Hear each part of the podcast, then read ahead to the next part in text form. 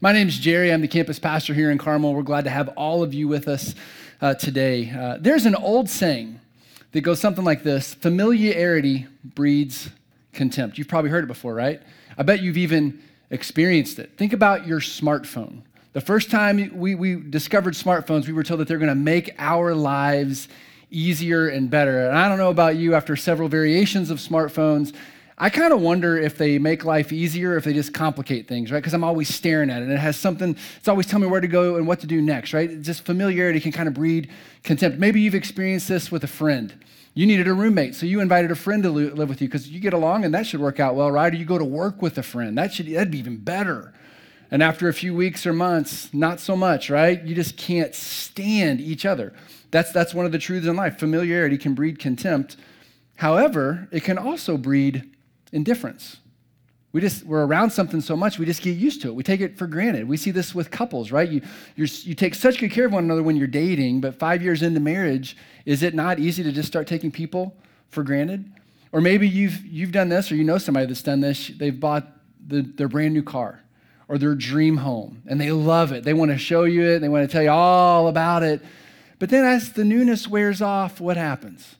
It just becomes a really expensive payment and it's, it's like, oh, I'm just ready to move on to the next thing because we get so familiar with things that we think we really want or need. And, and that's true with a lot of areas in life.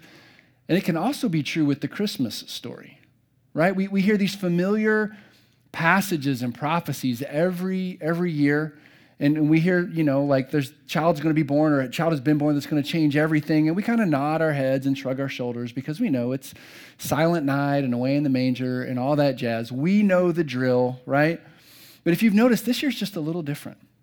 There is an air of excitement in the world around us. And it's bringing to life this prophecy, this familiar prophecy that says, For to us a child is born, and unto us a son is given. And you've, you've probably seen this or experienced this, you know, on social media, right? Because there are some people that are really geeking out about the arrival of a long-awaited son. Baby Yoda, right? And to those of you Star Wars nerds, this is the way. You know what that means, right? Now, if you don't, if you don't know what the green little baby is about, you're probably thinking, what in the world? You just have more of a life than some of the rest of us, okay? And, and good for you. That's a good thing. On a serious note, though, have you noticed have you noticed how easy it is for us to become so familiar with the Christmas story that we start to miss out on its true meaning altogether? And not only we miss out on the meaning of it, we, we forget how to apply it to our lives. We, we decorate our homes, we listen to Christmas music, we get all kind of excited, but if you're like me, the chaos of the season quickly overrides the reason for the season. And instead, celebration and thankfulness are quickly replaced with frustration and chaos. I mean, it's a busy time of the year, right?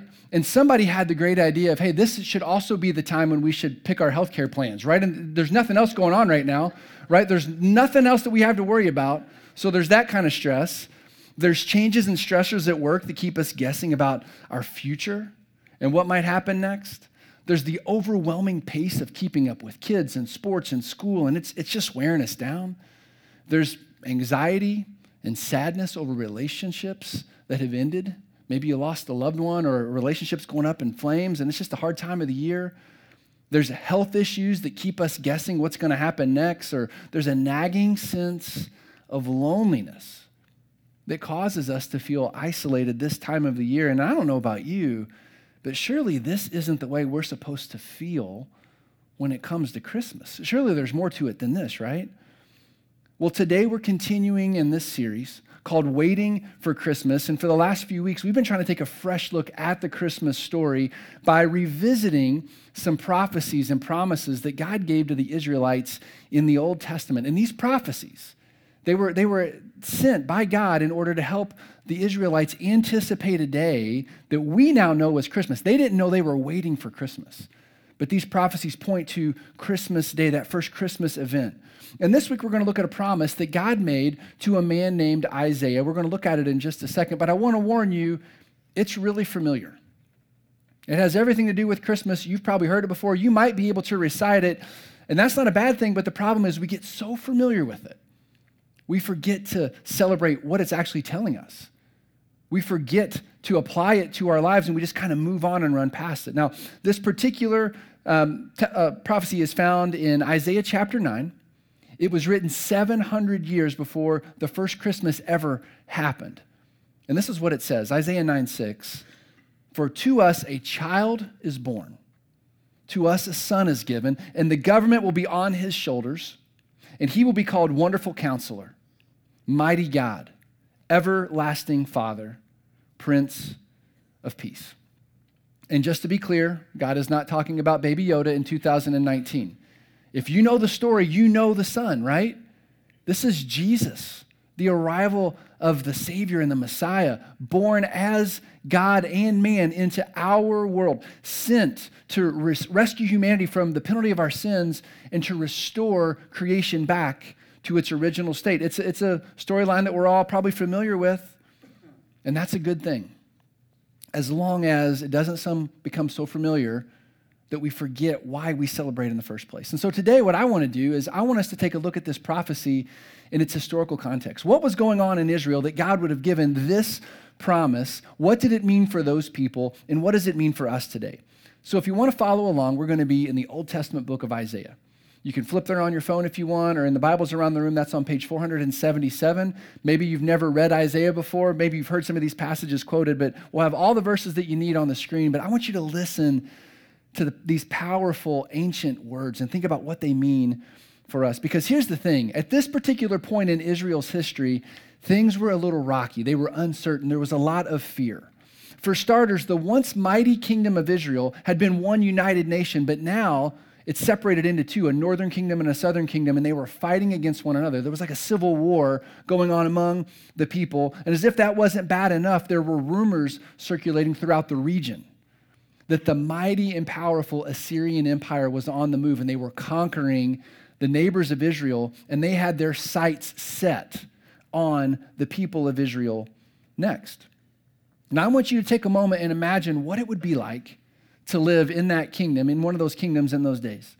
Imagine the sadness of knowing that your native people, basically one large family, is now separated. You're not a mighty nation anymore. You're separated into two, and there's fighting. Imagine the political tension and the bickering on both sides of the aisle. Now, both of those sound like modern day America, right? We don't have to try hard to imagine those things, but I want you to imagine this. Imagine the fear of hearing reports that the Assyrians were coming. Your neighbors are being conquered. Or imagine the anxiety of, of thinking, we, we're going to be next. I, I'm pretty sure they're coming for us. And eventually, that's exactly what happened. The Assyrians came and they conquered the northern kingdom. When I say conquered, they wiped them out completely, wiped them off the map. Now, that for some reason did not happen to the southern kingdom. Somehow the southern kingdom survived under a long string of kings, and one of those kings was a man named King Uzziah. And you might be like me and not know much about King Uzziah. Here's what you need to know about Uzziah he ruled and reigned in the southern kingdom for over 50 years. He was popular, he was famous, his fame had spread throughout the region, and the southern kingdom enjoyed a time of prosperity under his rule. And things were good in the southern kingdom until he died. And on the day he died, there was a lot of panic. People were wondering what's going to happen next. And they were asking the question, what do we do now? Like the Assyrians are knocking on our door. What do we do? Now, it might be hard for us to grasp what that kind of anxiety would be like. Some of you probably remember, I was not alive in the 60s, but if you were, when President John F. Kennedy was shot and killed, I'm going to imagine that it, it brought a lot of anxiety into our country, right? Or better yet, I can give you a couple of dates in the not so recent past, or the, the recent past, that, that will bring up some emotions for you, like September 11th, 2001. It was a Tuesday. If you're old enough, you probably know exactly where you were for the whole day you can relive the entire day and the emotions that you felt. But here's another date May 25th of 2018. Anybody remember that one? The day there was a school shooting at Noblesville West Middle School. I remember being on a field trip with my son and watching all the parents stare at their phones and people were crying and wondering what's going on and why is why is this happening and you probably remember wherever you were when you heard that announcement and, and, that news, and you remember the emotions that, that, that, swept over you. And if you were like me, I couldn't think about what to do next because I was afraid of what might happen next. You can't even think straight. Some of us personally have experienced this in our own lives. You got a phone call, and you got some bad news, you got a bad report, you learn that someone close to you has died, and you realize things are never going to be the same. And we find ourselves in those moments asking questions like, what do we do now? Where do we, where do, how do we go on from here? Well, I think this is how Isaiah and the people of the southern kingdom felt. King Uzziah is dead. What do we do? There's fear, there's panic, there's doubt, there's uncertainty. But thankfully, in the midst of all of that, God showed up for Isaiah and he revealed something very powerful to him. Look at this in Isaiah chapter 6, verses 1 through 3. In the year that King Uzziah died, in the year when it was really chaotic and scary, Isaiah says, I saw the Lord high and exalted, seated on a throne, and the train of his robe filled the temple, and above him were seraphim. Now, seraphim you don't find them much throughout Scripture. There are they're flaming angels, angels that are on fire. Okay, picture this scene. They're everywhere. They're flying around. It says with they had six wings. With two wings they covered their faces. With two wings they covered their feet.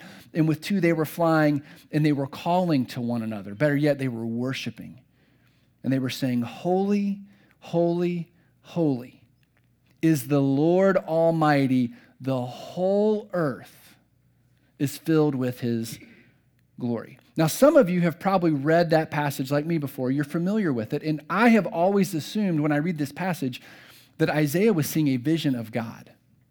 That's not exactly what he was seeing. God was showing him, he was revealing to him, let me show you the king that will come one day. He's going to be unlike any king you've ever seen. This king is celebrated by the angels. Now, that sounds familiar to the Christmas story, doesn't it? We were talking at our dinner table last night about our favorite part of the Christmas story, and one of our kids brought up the shepherds, and I thought of this passage. The shepherds were in their field, and what happened? The whole sky was filled with angels glorifying God. I think Isaiah was given a preview of that. They were, the angels were worshiping this king, and this king's glory is going to fill the entire earth, and his kingdom will never end, and he, he will never die. So in Isaiah 6, Isaiah receives a vision of this king on his throne. But if you go one chapter later into Isaiah 7, we get another familiar Christmas passage. And we see this king in his cradle. Listen to this verse from Isaiah 7:14. Therefore the Lord himself will give you a sign. The virgin will conceive and give birth to a son and will call him Emmanuel. So God says, Let me tell you about this king. He's going to be unlike any king you've ever seen. In fact, he is going to arrive in a way that no one's ever arrived before. He will be born of a virgin. Now, I don't know about you, but if I'm Isaiah and I'm just jotting down notes in my book and I come across the part, born of a virgin, I think I set my pen down and think, okay, God, tell me more about that. How does that happen? What, what does that mean? What's that going to be like? And this is where our familiarity with the Christmas story is to our advantage, right? We know how the story plays out. Because 700 years later, the gospel writer Matthew was writing to his readers about the events of the first Christmas, and this is what he says. You're probably familiar with this story, Matthew 1:18.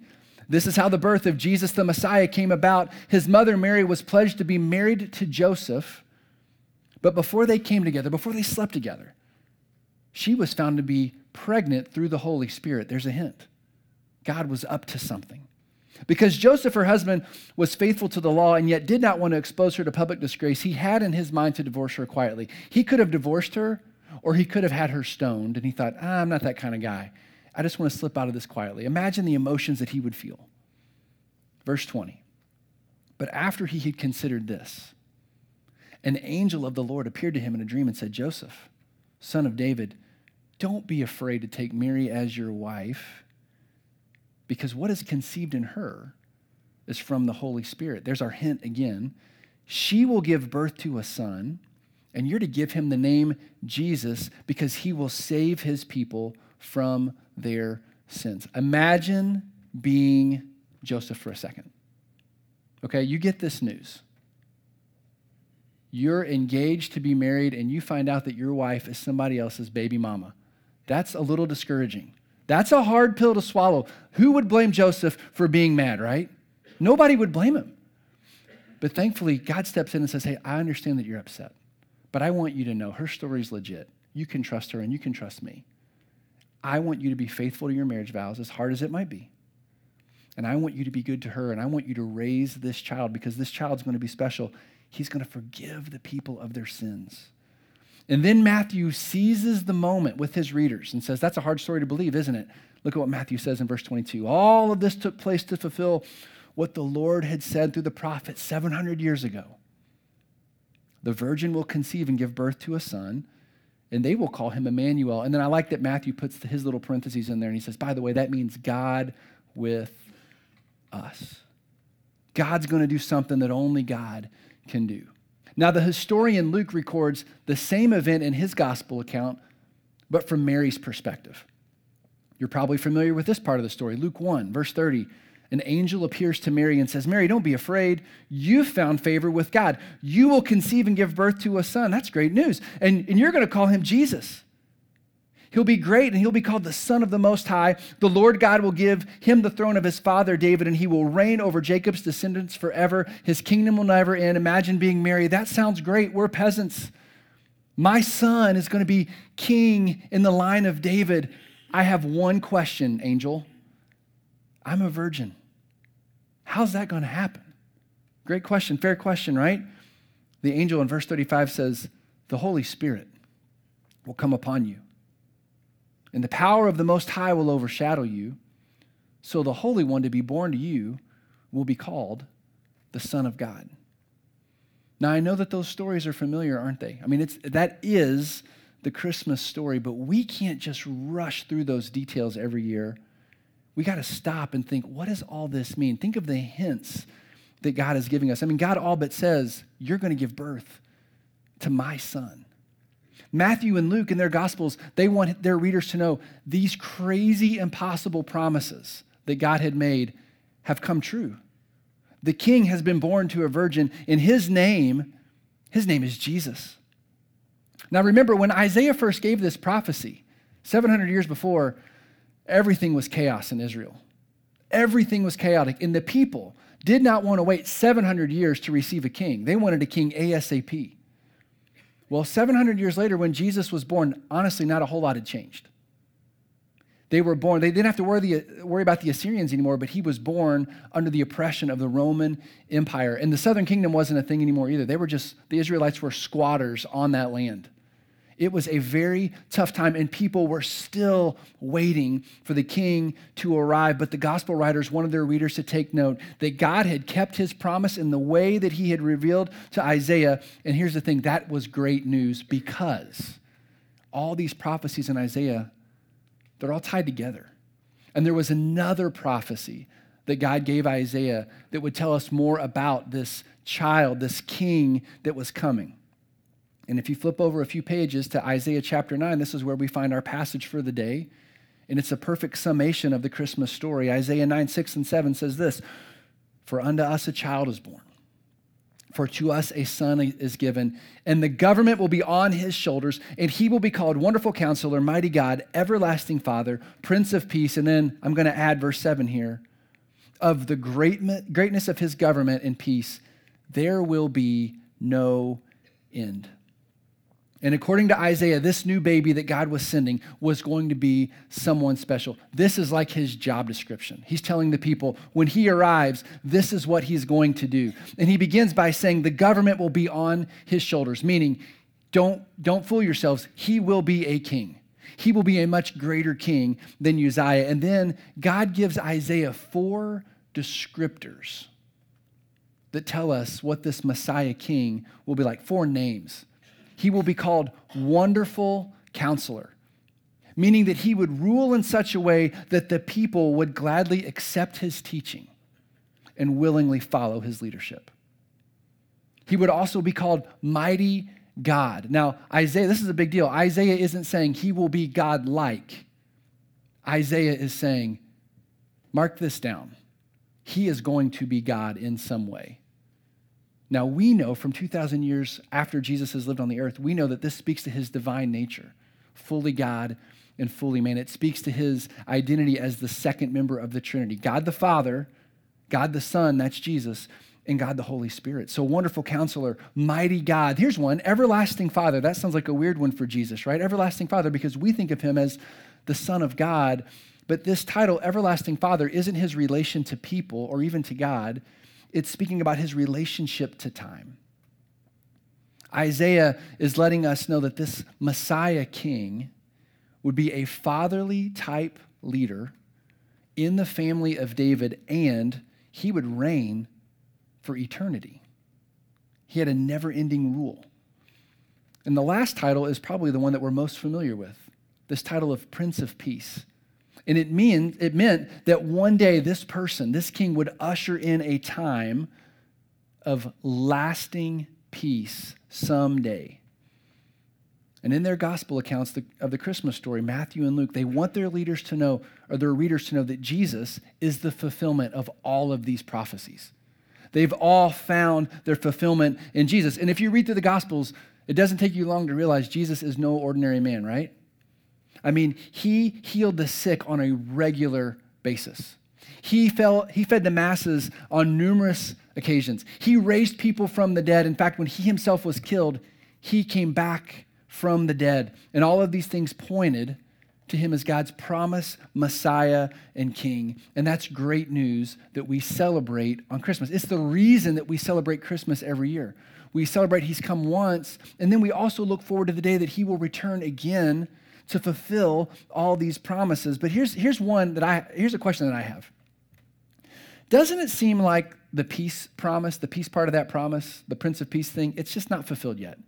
It seems like that part of the job description has kind of been shoved to the side. And I think we would all agree there is no shortage of things in this life right now that cause us anxiety and stress, and they cause us to breathe a little heavy, right? They cause our heart rate to go up. So, where's the peace that God promised to send through Jesus? Well, I think this is a tension that Jesus himself faced and had to deal with during his life. Because even though he performed miracles that proved that he was the promised Messiah, the very people that he came to lead and to save completely rejected him. And they didn't just hand him over to death, they handed him over to be tortured in the worst way imaginable on the way to his death. And in John's gospel, in John chapter 19, John tells us how not only was Jesus tortured, but he was mocked. His kingship was mocked in a very public way. Look at these words in John 19, verses 2 and 3. The Roman soldiers twisted together a crown of thorns and they put it on his head. Now, I don't think they put it on there lightly. The thorns were there for a reason. They shoved it down hard. They clothed him in a purple robe representing royalty and they went up to him again and again and they said, Hail the King of the Jews. And then they slapped him on the face. Now, Matthew's account is worse. Matthew's account says they put a stick in his hand to represent a scepter as a king, and then they took it and they just beat him over the head time and time again. His kingship was taunted, he was taunted, he was mocked, he was slapped, he was crucified. His kingship was made fun of. Where, where is the peace in any of that? Well, here's the thing there's more to this verse than meets the eye. As it turns out, there's two different Greek words uh, that are translated as crown. The first one is the word diadema, and it means a king's crown. This is like a gold crown that you would you've seen these before. You place it on somebody's head, right? That's one word, but that is not the word that the New Testament writers use. That's the word that the king, that, that the Roman soldiers were making fun of. When they shoved that crown of thorns on there, they were mocking him being that kind of king. But the gospel writers, Matthew, Mark, and John, when they use this story, when they talk about this crown, they don't use the word diadema. They use a different word. They use the word Stephanos. And Stephanos is a word that's used to describe a crown of twisted laurels and ivy. And in those days, that type of crown was given to the victors at the Olympic Games. Now, think about that. A Stephanos crown is a victor's crown. And if you're old enough to remember when the Olympics were hosted in Athens, Greece in 2004, you'll probably remember pictures like this, where Michael Phelps and others, they didn't just receive their, their medals that year, they wore the Stephanos crown. They wore the victor's crown. And I want you to think of the importance of this image that we find in John 19. This is a victor's crown. While the soldiers intended to mock Jesus' kingship with a crown of thorns, his closest followers, when they went back to write their version of the story. They knew that that crown of thorns represented Jesus' victory over the sin and death and chaos in our lives. In other words, the very symbol that was meant to mock his kingship was actually used to celebrate his victory as our king on our behalf. And I don't know about you, I, I personally I find that detail fascinating. It's a small detail, but it's a big detail. But it still begs the question where's the peace? Where's the peace in any of that? And here's the reality that, that ancient promise that God gave to Isaiah 2,700 years ago, we're still waiting for it to be fully realized. And in some ways, in one sense, we can experience the peace of Jesus when we surrender our lives to Him. We can experience it now, but we're waiting for a day when He will return and He will fully be that King. His peace will come with Him and He will crush the chaos and the anxiety in, in our world. But here's the question what do we do while we wait? What do we do in the meantime? There are tons of stressors. Where are we going to find our peace? I think this is the tension that Isaiah and the Israelites felt when King Uzziah died. Everything was falling apart. There was so much uncertainty and fear and doubt and anxiety. But there's something that's found in one of these prophecies in Isaiah that I think can help us refocus our eyes and show us where to find our peace. If you look back at Isaiah chapter 6, remember, King Uzziah died. Everything's fallen apart. And look what, what Isaiah writes. In the year that King Uzziah died, I saw the Lord. Now, when you read it in Scripture, this is really fascinating. I saw the Lord, comma. It's like the end of the thought. Now, he goes on to explain how great the Lord is, but Isaiah says, In the year that all hell was breaking loose, in the year that it was awful, God allowed me to see the Lord. And apparently, it gave him hope because he, he jotted down and he shared it with the people.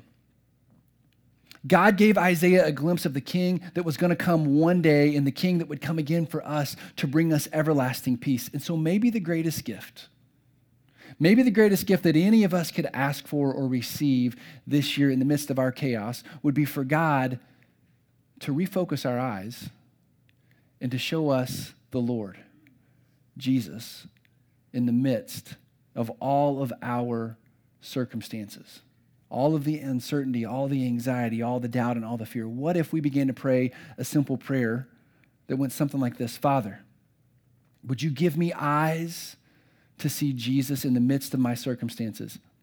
Help me to see Jesus as the King that has come to save us, and help me experience the peace that He promises to bring me today in the midst of my struggles. Because here's the reality the hope of that peace is the reason for our faith. The hope of that peace is the reason we celebrate Christmas in the first place.